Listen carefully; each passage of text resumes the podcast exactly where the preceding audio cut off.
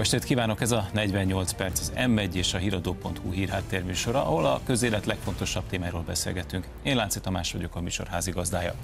Ma esti adásunkban beszélünk többek között a volt francia kémfőnök migráció ellenes javaslatairól, a Nyugat-Európa utcáin végig söprő palesztin párti tüntetésekről, és arról, hogy egy újabb dollár politikus bukott bele az immáron egy éve tartó korrupciós botrányba.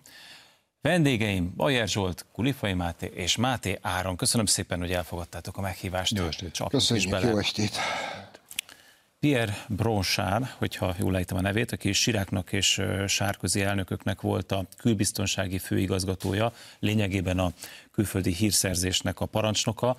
A Le Figaro-ban a minap azt írta, hogy mm, Franciaország lényegében az utolsó utáni percben van, és egy javaslatcsomagot fogalmazott meg, hogy mit kéne tenni ahhoz, hogy Franciaország ne pusztuljon bele abba a migrációs áradatba, amelyeket az elmúlt években elszenvedett. A kérdés az, hogy szerintetek vissza lehetne még húzni a géporrát, tehát vajon nem megkésettek-e ezek a javaslatok? Zsolt? A szívem szerint azt mondanám, hogy nem, de legyünk optimisták, és próbáljuk meg feltételezni azt, hogy a nyugat-európai kormányok rájöttek arra, hogy mit szabadítottak saját magukra, saját országaikra, hazájukra, és hogy valóban elhatározták, hogy hoznak radikális intézkedéseket. Ugyanakkor, amit látunk, most kicsit ugorjunk el Franciaországból Németországba. Németországban Scholz kancellár elkezdett keménykedni hogy most aztán jön a kitoloncolás, Afrikába fognak visszavinni mindenkit. Zárójeles megjegyzés, ma olvastam a hírekbe, hogy a, az angol legfelsőbb bíróság közölte, hogy nem toloncolhatók ki Ruandába az illegális migránsok, mert ugye ez ott vetődött fel először, tehát ott sem lesz ebből semmi, Németországban sem lesz semmi. És miközben Scholz ezt mondta, a saját belügyminisztere azzal állt elő, ezzel párhuzamosan, hogy mostantól megkönnyítik a bevándorlási kérelmek elbírálását, elbírálás előtt is jöhet mindenki. Szóval nem tudja a jobb kéz, mit csinál a bal, és tartok tőle, hogy Franciaországban pontosan ugyanez a helyzet. Áron?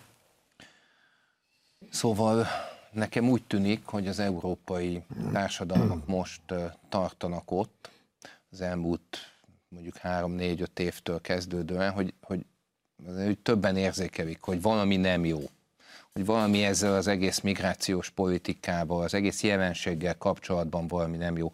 Egyszer már volt egy, egy korábbi hullám, ugye az élhető Rotterdam, és, és, és az a 2000-es évek, de az úgy elült, meg más téma volt.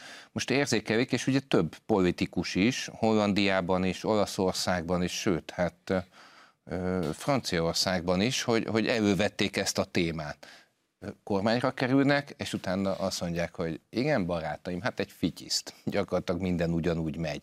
Tehát van egy hírverés, hogy na most már Ruandába elvisszük őket, na most már aztán nézni, és akkor szép sutyomban, még igazából minden ugyanúgy folyik tovább. Tehát most ebben a fázisban Tehát akkor szerinted ezek a cikkek, ugye talán pont múlt héten beszéltünk a Bildben megjelent 50 pontos javaslatról, ami hát ugyanezeket a kérdéseket feszegette, hogy hogyan fogja túlélni Németország a migrációs özönt most akkor erre megjelenik a Löfigáróban, tehát mintha lenne egy ilyen policy most Európában, hogy el lehet kezdeni erről beszélni. Akkor lehet, hogy ez csak a, a gőz kéresztése?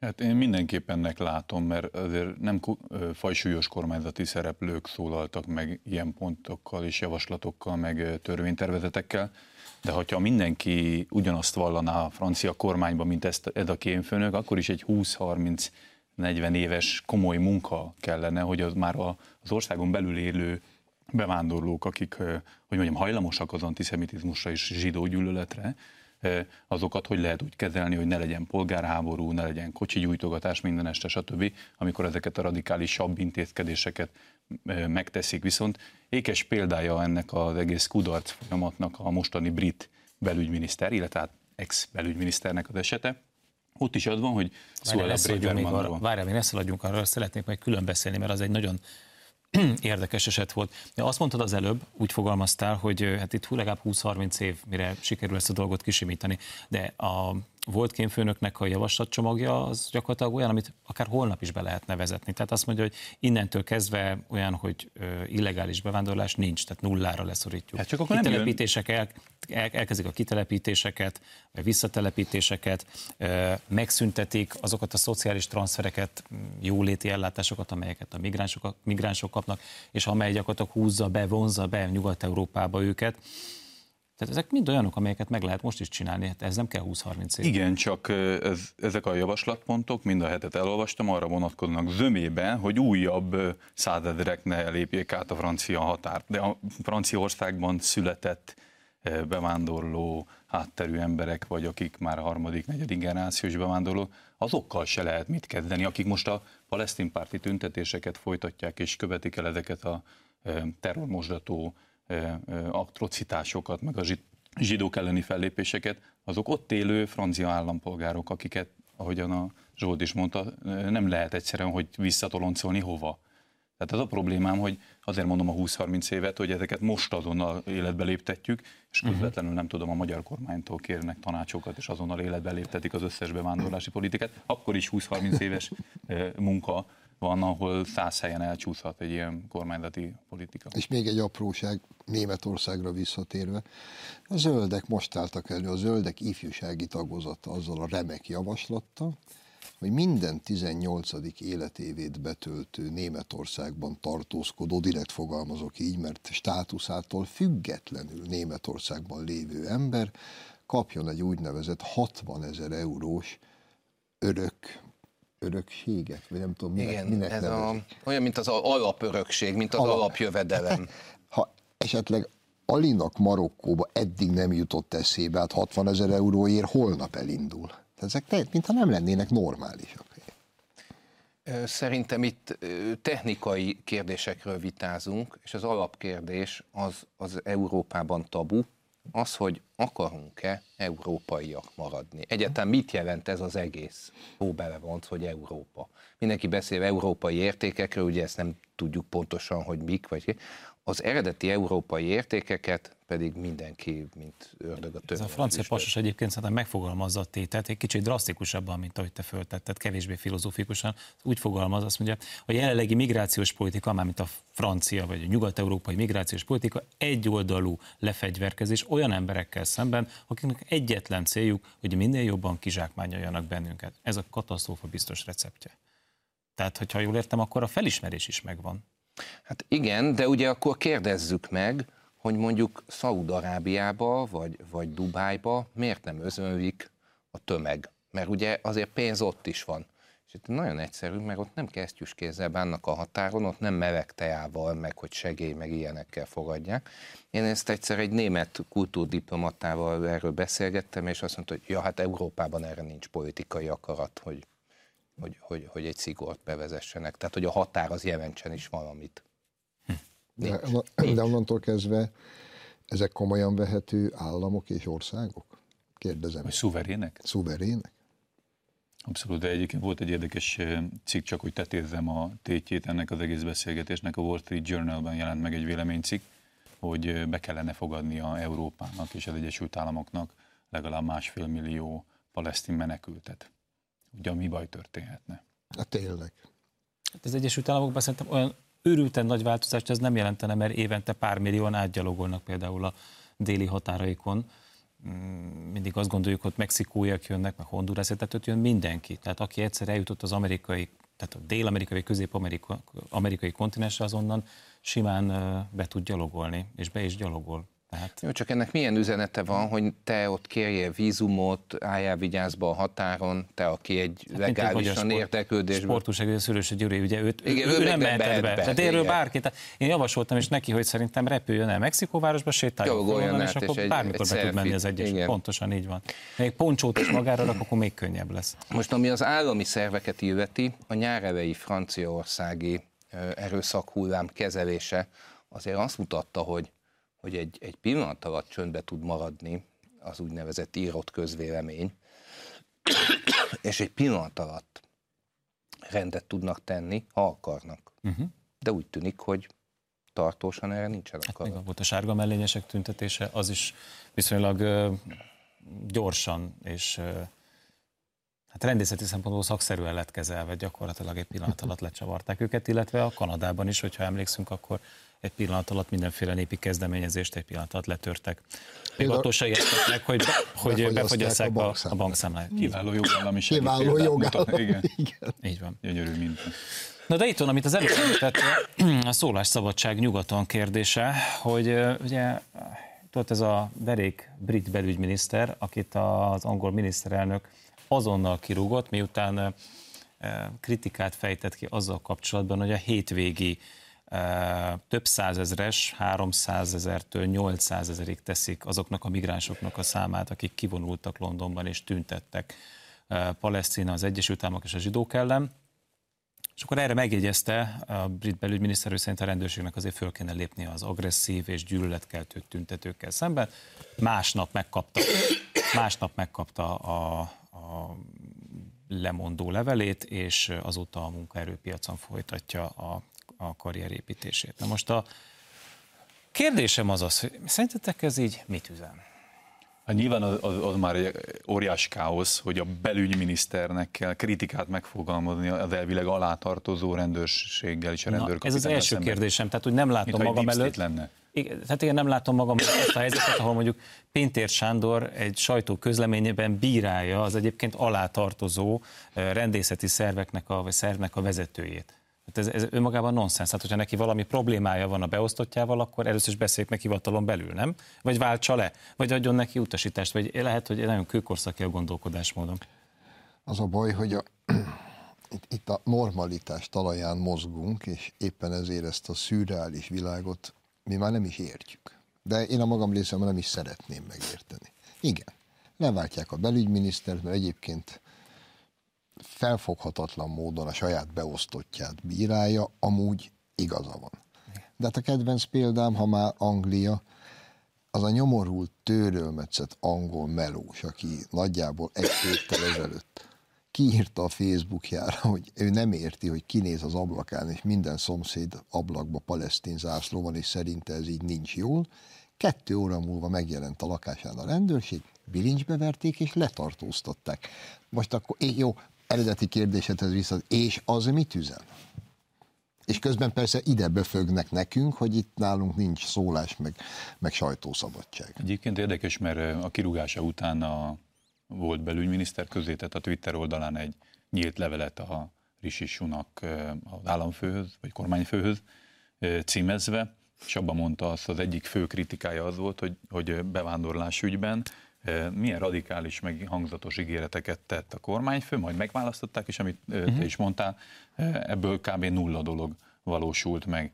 És az egy dolog, hogy nem valósult meg, de hogy utána még, még a konkrét bűncselekményeket, meg atrocitásokat sem állíthatja meg a belügyminiszter saját hatáskörben, mert valakinek az utasítására vagy engedélyére a rendőrkapitány azt felülvizsgálhatja, vagy felülírhatja, tényszerűen például, ugye itt a konfliktust az idézte elő, hogy a háborús áldozatok nemzeti emléknapján palesztin tömegek közönölhetik el a brit utcákat, és gyalázhatják meg egyébként a nemzeti szimbólumokat, szobrokat, stb. És ezt akarta betiltatni, úgymond a belügyminiszter, hogy, hogy sok mindent elbír a brit szabadság, de ezt, ezt, ezt tartsuk tiszteletbe. És ugye a rendőrkapitány ezt írta felül. Talán egészen abszurd, ami ott zajlik. De még egy érdekes példa, pont miközben jöttem ide a adásba, robbant ki egy kisebb botrány a BBC-nél. A BBC képes volt bemondani, ugye az állami brit média, hogy az izraeli hadsereg a gázai kórháznál kifejezetten egészségügyi dolgozókat és arabul beszélőket akar lelőni.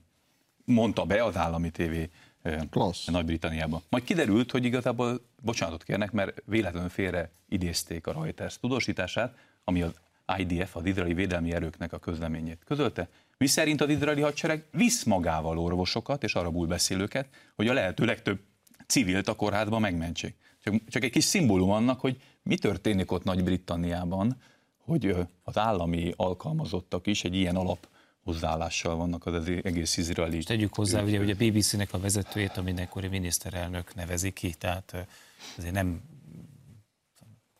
nem, nem aggodalmaskodnak, meg nem jogállamiskodnak, hanem fogja magát a miniszterelnök, aztán a független brit médiának a vezetőjét kinevezi, ha már BBC standardok. Gyerekek, anélkül, hogy itt nagyon elmerülnénk mindenféle történelmi párhuzamokba. De azért 5. század nyugat-római birodalom.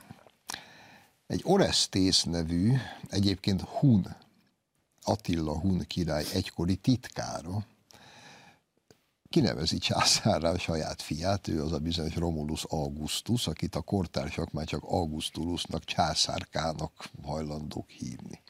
Majd jön Odoaker, aki megfosztja a trónjától, és kinevezi saját magát e, uralkodónak. Amúgy Odoaker apukája ugyanannak az Attila Hun királynak volt a másik titkára. Szóval a Hun titkárok intézték a nyugat-római birodalom ügyeit. Ezt már csak azért mondom, mert itt már elhangzott, ugye Rishi Sunak, a panjábi mm, hindu miniszterelnök, London főpolgármestere Shadik Khan, aki egy muzulmán, de a kedvencem a Skót prime minister, aki szintén Panjábból jött, csak ő a pakisztáni oldalról, szintén muszlim, anyukája meg kenyai. Mi van? És William Wallace mit csinál? Halatárul a Glasgowi piacon. Tehát nem, ez egy kicsit azért az ember úgy... Nem, de ez a baj, hogy ha egyszer beengeded, akkor ő vagy a gyereke már szavazati jogot fog kapni. És onnantól kezdve egy tömegdemokráciában osztanak, szorzanak a politikusok. Hogyha én most nem váltom le azt a beügyminisztert, akkor hány darab szavazatot fogok elveszíteni? Az oké, okay, hogy utána hosszabb távon meg ugye az egész ország elmegy a levesbe, na de hát ő a holnap után. De az egész ország elmegy a levesbe. Hát most csináltak egy felmérést, most friss ropogós. A britek 78%-a mondja azt, hogy az ország a rettenetes állapotban van. Ő már nem büszke arra, hogy brit alatvaló, uralkodó a személyes életét csőttömegnek érzi, a anyagi viszonyait katasztrofálisnak. És érdekel ez egyébként valakit? De hát akkor a hajó elment, tehát annak alapján, amit Áron, te mondasz, Igen, ez egy, tehát ez egy, egy avina. irreverzibilis folyamat, már csak azért is, mert elképzeltem azt, hogy nem tudjuk, hogy pontosan hányan voltak London utcáin, hányan tüntettek. Három. Induljunk ki abból, amit a rendőrség mondott, hogy 300 ezeren, ugye a szervezők 800 ezeret mondtak. Én láttam pár képet, bődület nagy tömeg volt. És fegyelmezett. Tehát azért mégiscsak adott szombaton 300 ezer ember Londonban fegyelmezetten kiment, és tette azt, amit az utcára, őket utcára szólítók parancsoltak nekik, mondtak nekik. Most a kérdés az, hogy mi van, hogyha arra kapnak utasítást, hogy kezdjenek el törni, zúzni. Tehát ki tudja ezt meg, e, ekkora tömeget ki tud megfékezni? Itt nem pár ezer tüntetőről van szó. 300, minimum alaphangon 300 ezeres tömeg. Hát ez egy olyan erő, amivel szemben nem is tudom, hogy egyáltalán van-e karhatalom, ami képes föllépni. Ráadásul úgy, hogy a kormányok, legyen szó akár Nagy-Britanniáról, Franciaországról, Németországról, törvénybe iktatják, hogy az illegálisan érkező bevándorlók számára mégiscsak adnak egy-egy kiskaput. Tehát egy olyan üzenetet küld a befogadó állam, hogy hiába követsz el törvénytelenséget, valamennyire azért mégiscsak itt maradhatsz, szükségünk van rád, lépje be a munkaerőpiacra. Tehát még ők se mondják azt alapszabályként, hogy a törvényeket mindenáron be kell tartani. Ha viszont ez a helyzet, hogy alkalmazkodik a befogadó ország, akkor lényegében tényleg azt fogja érezni az adott bevándorló, hogy nem kell betartani a befogadó Annyira alkalmazkodik, nem tudom, hogy láttátok-e azt a fotót, nyilván ez sem véletlenül járta be a nyugati nyilvánosságot, ahol két rendőr, londoni rendőr, az egy két ilyen tüntető, aranyos gyerekekkel de ott fotózkodik, pózol. És félreérthetetlenül az üzenet az, a meta üzenet, hogy a, a karhatalmi szervek az gyakorlatilag a tüntetők pártján vannak.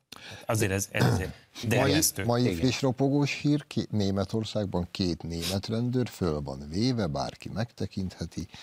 Az utcán a Hamas által elrabolt zsidó kisgyerekek, akiket plakátra tesznek, két német rendőr tépkedi le a plakát. De miért? Azt Még is a londoniak is. De tudod, hogy miért? Fogalmam sincs. Én elmondom neked, hát ez annyira német, de annyira német, hogy nagyon fog neked tetszeni. Azért kérlek szépen, mert nem volt impresszum szám a plakáton. És így Így, Szabályellenes. szabályellenes a plakátnak a kihelyezés. Ja, hát ha csak így nem, persze. A britek egyébként ugyanazt megcsináltak, brit rendőröket is videóztak, hogy így tépkedik le a, a plakátokat, ott azt mondták, hogy túl megosztó a plakát, és nehogy véletlenül valami atrocitás vagy konfliktus legyen az utcákon, hogy ilyen, ilyen triggerelő plakátok vannak kint, ami, ami magyar szempontból azért is érdekes, mert simán elképzelhető, hogy egy, ezen plakátok egyikén eh, magyar-izraeli állampolgár kislányok is vannak rajta. De gyerekek, eleve azért nem itt beszélgetünk, tudom én, hány perce. Csak egy évvel ezelőtt bármelyikötök el tudta volna képzelni, hogy Nyugat-Európa nagyvárosaiban, Egyesült Államok nagyvárosai, Ausztrália nagyvárosaiban százezrek, tízezrek az utcán mocskos zsidóznak. Miközben egyébként ezek ugyanazok az- országok, amelyek, ha itt tüsszentesz a zsinagóga előtt, akkor ide böfögnek, hogy itt tombol az antiszemitizmus. Mi van? Pontosan. Ráadásul egyetemi légkörből is Egye- olyan. Pont ezt az Harmad. egyeszemi végkört, ugye Magyarországon is ebből volt kérdés a CEU kapcsán, ott is voltak ilyen jellegű rendezvények. Hát nem az, hogy mocskos zsidók, de ugye ilyen Izrael kérdés palesztin szemszögből, ebből voltak hírek, aztán ki tudja, hogy mennyi valósult meg. Tehát nézzünk szembe, a nyugati világ nagy intézményrendszerei, az oktatás, felsőoktatás, erőszakszervezetek. Ezek, ezek, ezek be vannak állítva egy bizonyos jól körülhatárolható politikai vélemény klímába. És onnantól kezdve neki az az erkölcsös, amit ebben a vélemény klímában elmondtak, nem fog ellene szegülni. Most nekem Nem egy fog. kérdésem van, itt a Zsolt azt mondja, hogy egy évvel ezelőtt el tudtuk volna elképzelni, hogy mindezek megtörténnek, akkor azt a kérdést teszem föl itt az első résznek az árásaképpen, és kérem, hogy röviden válaszoljatok, hogy akkor 2023 a az európai fordulat éve? Lehet, hogy így fogunk erre visszagondolni? A döbbenetéve nem? Tehát, hogy fordulat akkor lenne, hogyha mindenki egyként felismerné, hogy gáz van, és fel is lépne. Nem, a fordulat az, amikor egyértelművé vált, hogy van. Európa már nem talál vissza arra az útra, amin több száz évig járt, hanem menthetetlenül elemészti a migrációt. Ha itt- Tehát amikor átbillen ez az Igen. egész történet. És ez nyilvánvalóvá És ez lesz, nyilvánvalóvá vált. manifest. Ha Igen. itt teszed fel a kérdést, akkor igen. És a, és a palesztin, az új zsidó. Igen. Én is azt hiszem. Egyet fog érteni. Hát Szomorú, hogy ebbe egyetértésre jutottunk. Most egy rövid szünetet tartunk, de a beszélgetést a hírek után folytatjuk. Tartsanak velünk a második részben is.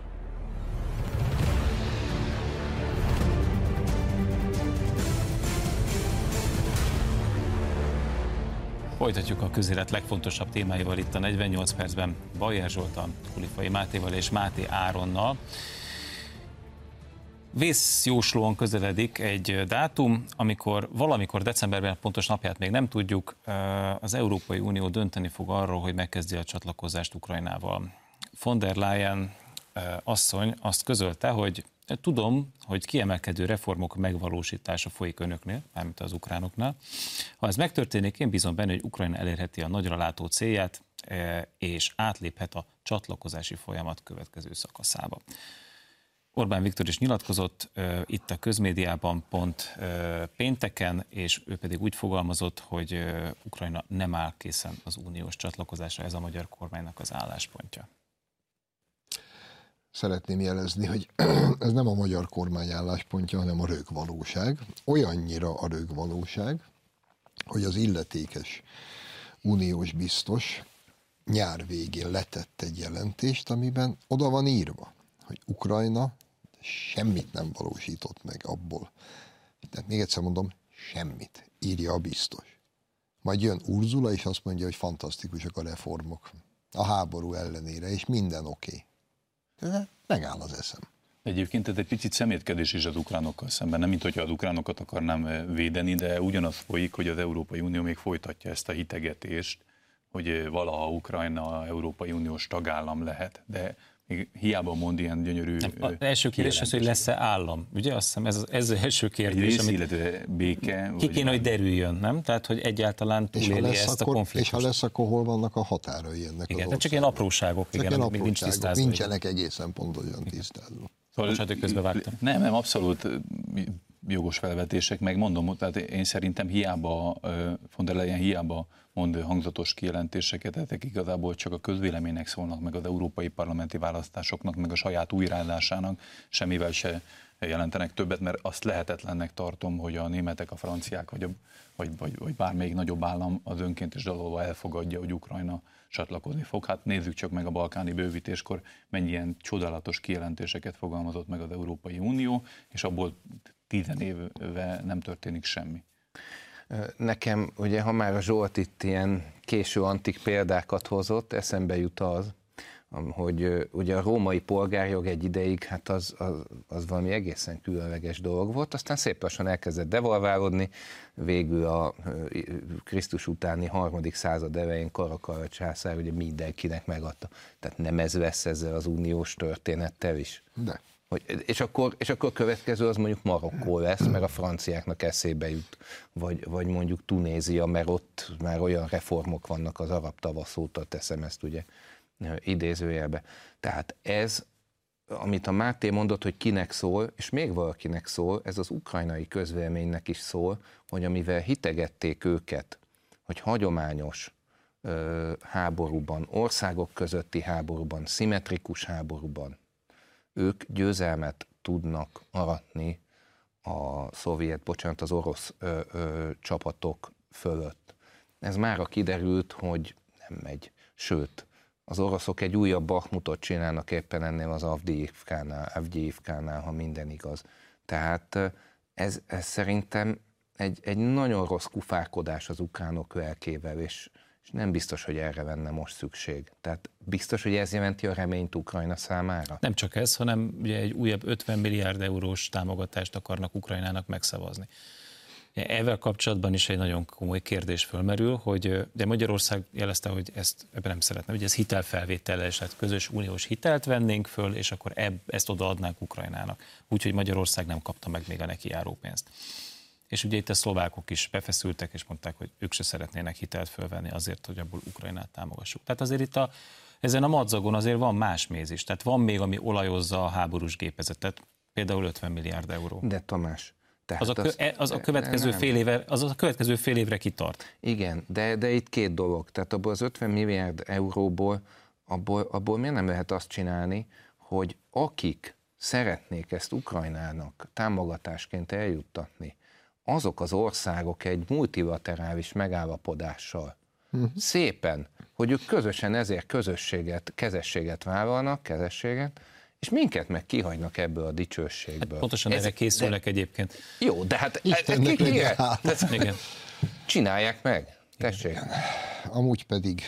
De nem attól félnek egyébként, mert ugye ha ez egy uniós keretek között zajlik, akkor ugye nincs kecmec, akkor 27 tagállamnak be kell csengetni a pénzt, pontosabban alá kell írni a hitelfelvételről szóló nyilatkozatot. Most abban a pillanatban, hogy ezt, ahogy te mondtad, multilaterálisan próbálják, tehát hogy sok állam összeáll, Igen. és eh, hitelt vesznek föl, akkor először is mások lesznek a kamatok, Kettő, hogy akkor hirtelen lehet, hogy mások is eszébe jut, hogy hát ebben nem biztos, hogy feltétlenül részt akarnak venni, és akkor az is hát, hogy széthullik ez az egész történet. Hát, meg ugye pont ellene hat a, a föderalista ideológiának. Tehát, hogy, hogy az Európai Unió nem egy egységes birodalmi Egyesült Európai Államok, hanem nemzeteknek a szövetsége, amik valamiben vagy egyetértenek, valamiben nem értenek egyet. Tehát ez a fajta abszolút diktátumnak a ideológiája is megszűnik, vagy a hatékonysága. Szerintem a legfontosabb ebben az egész ügyben, amit Schröder mondott el, a volt német kancellár. És ráadásul úgy mondta el, hogy résztvevő volt, mert őt kérték fel közvetítőnek. Ez a béketerv. Nyilván nem a levegőbe beszél. Gyerekek, tavaly februárban kitör ez a háború. Márciusban kész volt az a béke, amit mind az oroszok, mind az ukránok el tudtak és el akartak fogadni. Csak hát Zelenszkinek föl kellett hívni az amerikai tartótisztjét, hogy elfogadhatja, és az a válasz jött, hogy nem. Bosznia esetében azóta már egyszer volt fél millió ilyen. ember. De tudod, hogy Bosznia esetében a 90-es évek elején már volt egyszer ilyen. Tehát ott is volt egy európaiak által kidolgozott béketerv, és akkor a, az Izet Begovicséknak lett szólva, Szintén hogy szóltak ne, valakik, igen, hogy nem. Ne fogadjátok el. Ja, hát ez a Pax Americana. Ha, már, ha már tartó tiszt, akkor érdekes az a kezdeményezése is Zelenszkinek, hogy ha már a a Bidenék részéről van egyfajta ilyen óckodás, hogy akkor Ukrajnának mennek-e tovább a támogatások, akkor is felvetették, hogy akkor lehetne Donald Trumpal is találkozni, uh-huh. így a amerikai választások közelettével, hogy akkor esetleg válthat ő tartó tisztet, hát ha a Trumpot sikerül meggyőzni, hogy akkor ő finanszírozza tovább a De ez reális, tehát a Trump teljesen világosá tette, hogy ő a háború azonnali igen. Te, te, tényleg az azonnali tűzszünet és azonnali békekötés. Tehát ő nem, ő ezt az egész háborús őrületet nem fogja tüzelni. Tehát akkor mi értelme? Arról szól ez az egész, hogy bizalmatlanságot keltsenek mondjuk az amerikai Trump hívőkben, hogy összezelenszkizik Trumpot, vagy mi, miről szól ez a történet?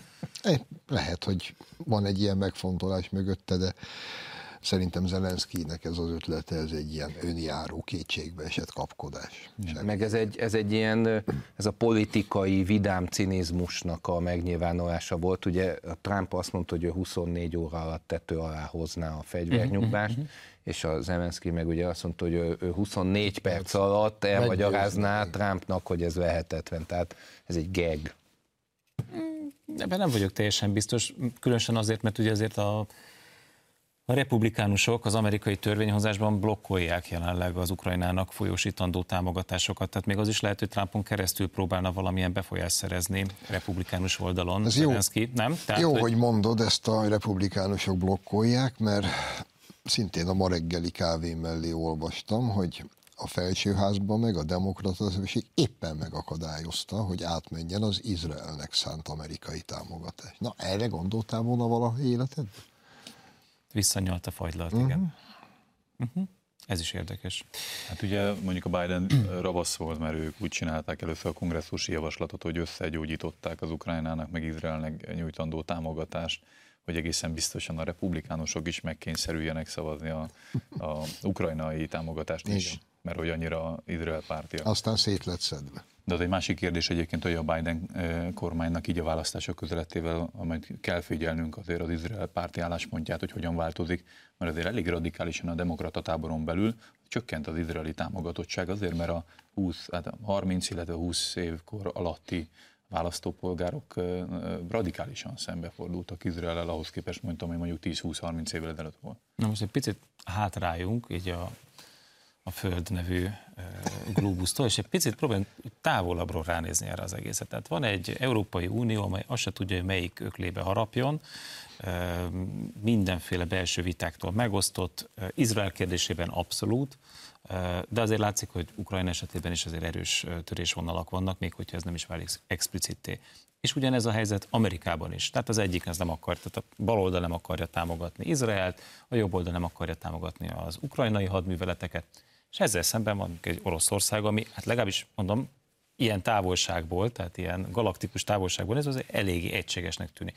És nekem úgy tűnik, hogy Kína is pontosan tudja, hogy, hogy mit akar. Ez, ez egy életveszélyes manőver, nem? Hogyha a nyugat úgy megy bele egy ilyen világméretű globális küzdelembe, hogy ezer millió dolog miatt megosztott, az ellenfelek úgy tűnik, hogy tudják, mit akarnak. Áron, mint történész, ez fordul. Igen, erre muszáj egy ö, ilyen geggel szintén reagálnom, ugye Sun Tse a nagy kínai hadigondolkodó, írta verzeket, hogy ha te elrejted, amit csinálsz, akkor az ellenfeledet átvered, tehát ilyen jól megfogalmazott frázisokba, és akkor ez volt átírva Biden elnök képével, hogy ha te nem tudod, hogy mit csinálsz, akkor az ellenséget sem.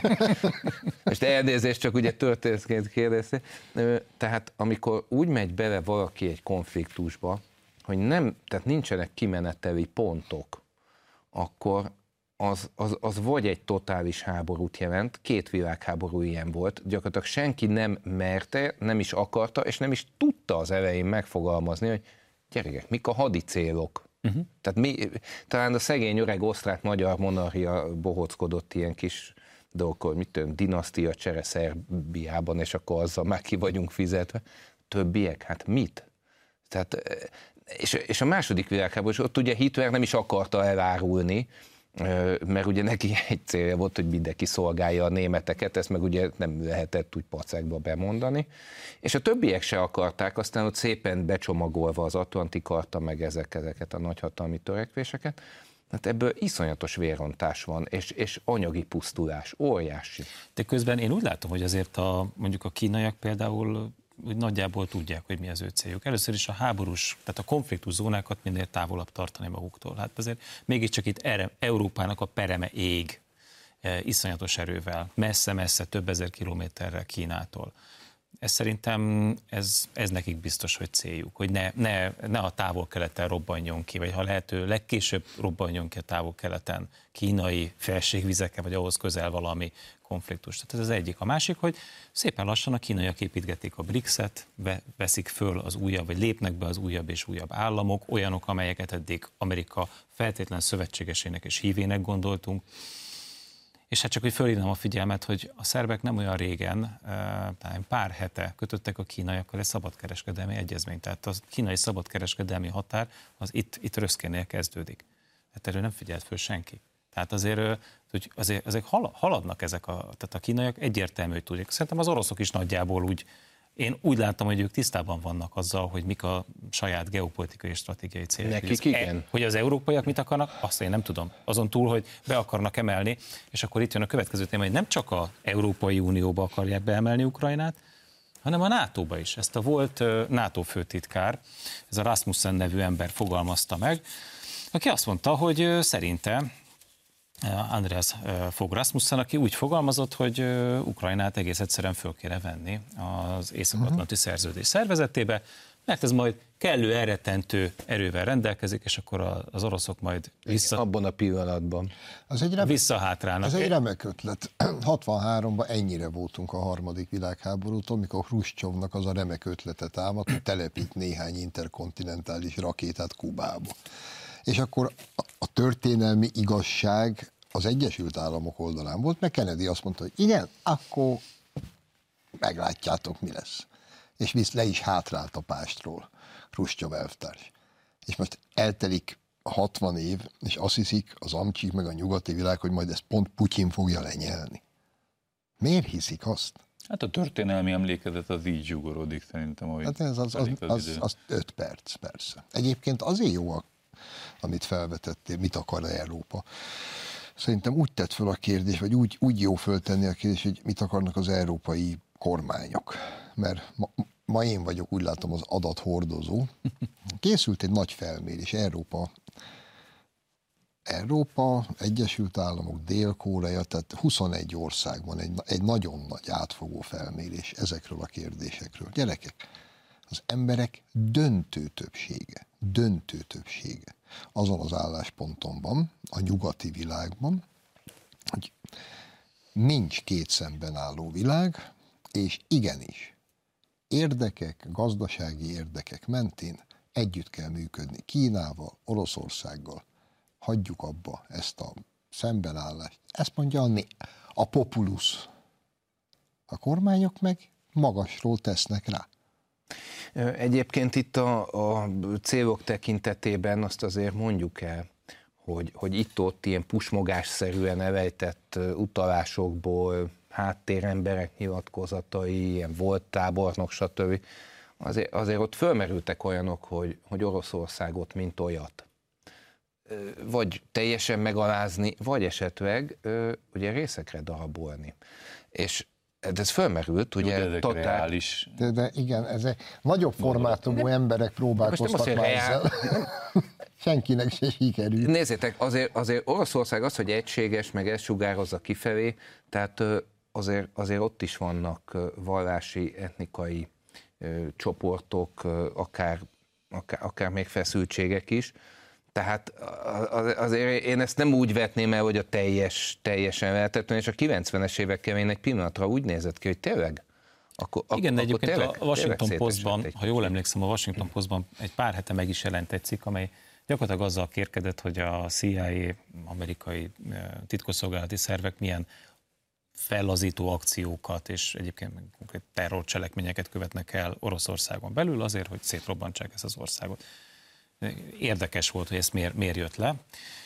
Különösen, hogy az Egyesült Államok folyamatosan azt hangsúlyozza, hogy ez egy nem kiprovokált háború volt ott Ukrajnában. Mindegy, zárójel bezár. De szemmel láthatóan ez nem sikerült. Tehát itt azért voltak kísérletek az elmúlt 30 évben Oroszországgal szemben, olyan, olyan tehát a Szovjetunió szétesése után, amikor tényleg a padlón voltak az oroszok, és nem sikerült. Tehát ott volt két csecsen háború Szóval nyögve nyelve, iszonyatos véráldozatokkal, brutálisan, de ez végül is megnyerte Oroszország ezeket a konfliktusokat. Szerintem sem fog. Tehát, hogy, soha. nehéz elképzelni, hogy ez most a nyugat jelenlegi állapotában és a megerősödött Oroszország esetében ez sikerre vezetne. Illetve Másképp hát teszem fel a kérdést, másképp teszem fel a kérdést, hogy pontosan mi, miért ambíciója ez most jelenleg a nyugatnak? Tehát, hogy nincs, nincs itt más probléma? Tehát csak amiről itt a műsor elején beszélgettünk. Tehát, hogy én úgy érzem, hogy itt azért van még a, a kertem, kert. Csak ezt azért tisztázzuk, hogy én nem úgy, én ezt nem úgy mondtam, való. mint ami, ami könnyen elérhető, meg reális, meg holnap után már ott dörömbölnek a Kreml hátsó mhm. ajtaján.